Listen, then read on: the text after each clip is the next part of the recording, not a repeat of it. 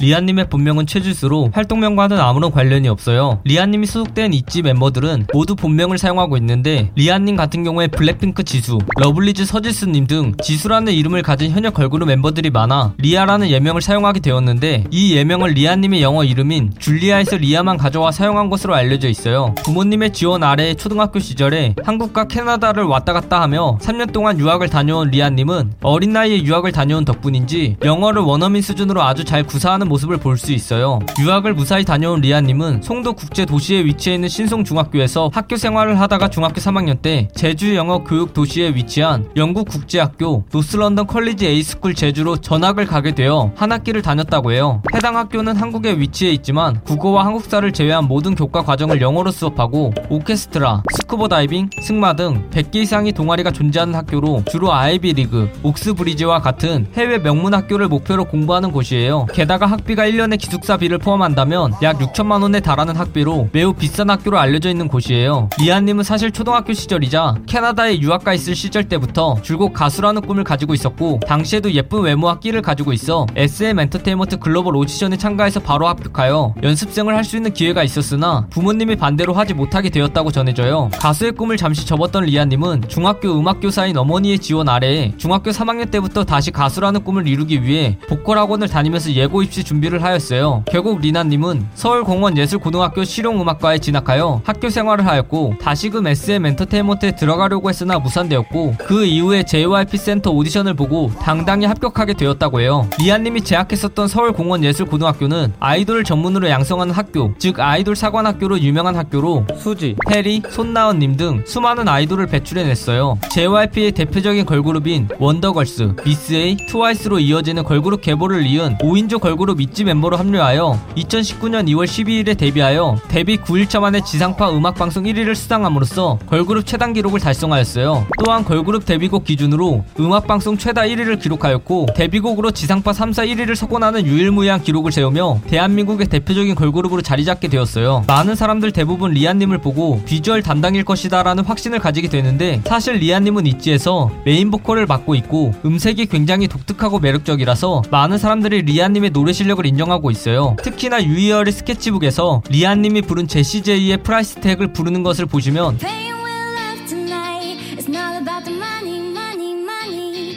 리아님의 매력적인 보이스를 확실히 확인할 수 있어요. 하지만 리아님은 메인보컬이라는 포지션을 가지고 있으나 음역대가 저음 위주인데다가 연습생 기간이 짧아서 춤을 추며 노래를 부르는 것을 버거워해서 포지션에 비해 적은 파트를 소화하고 있어요. 2000년생 올해로 22살이 된 리아님은 팀 내에서 멤버인 예지와 함께 나이가 가장 많고 평소 시크한 차도녀 이미지를 가지고 있지만 실제로는 순딩순딩한 성격과 귀여운 모습을 가지고 있어 멤버들에게 귀여움을 한몸에 받고 있어요. 때문에 리아님은 귀엽고 사랑스러워서 마구 터트려주고 싶다 라는 의미를 가진 인간 뾰루지라는 별명을 가지고 있어요. 리아님의 MBTI 유형은 ENFJ, 즉 정의로운 사회운동가 유형으로 언변이 능숙하고 타인이 성장을 도모하고 협동을 중시하며 책임감이 강한 성격을 가지고 있는 유형을 뜻해요. 이 유형은 전세계 인구의 2.5% 그리고 국내에서는 1% 정도만 해당할 정도로 희귀한 유형으로 알려져 있지만, 연예인들 중에서는 약 8% 정도로 연예인들이 흔히 가지고 있는 유형이라고 할 수 있어요. 그룹 내에서 청순 포지션을 맡고 있는 리아님은 허리는 예쁘게 들어가고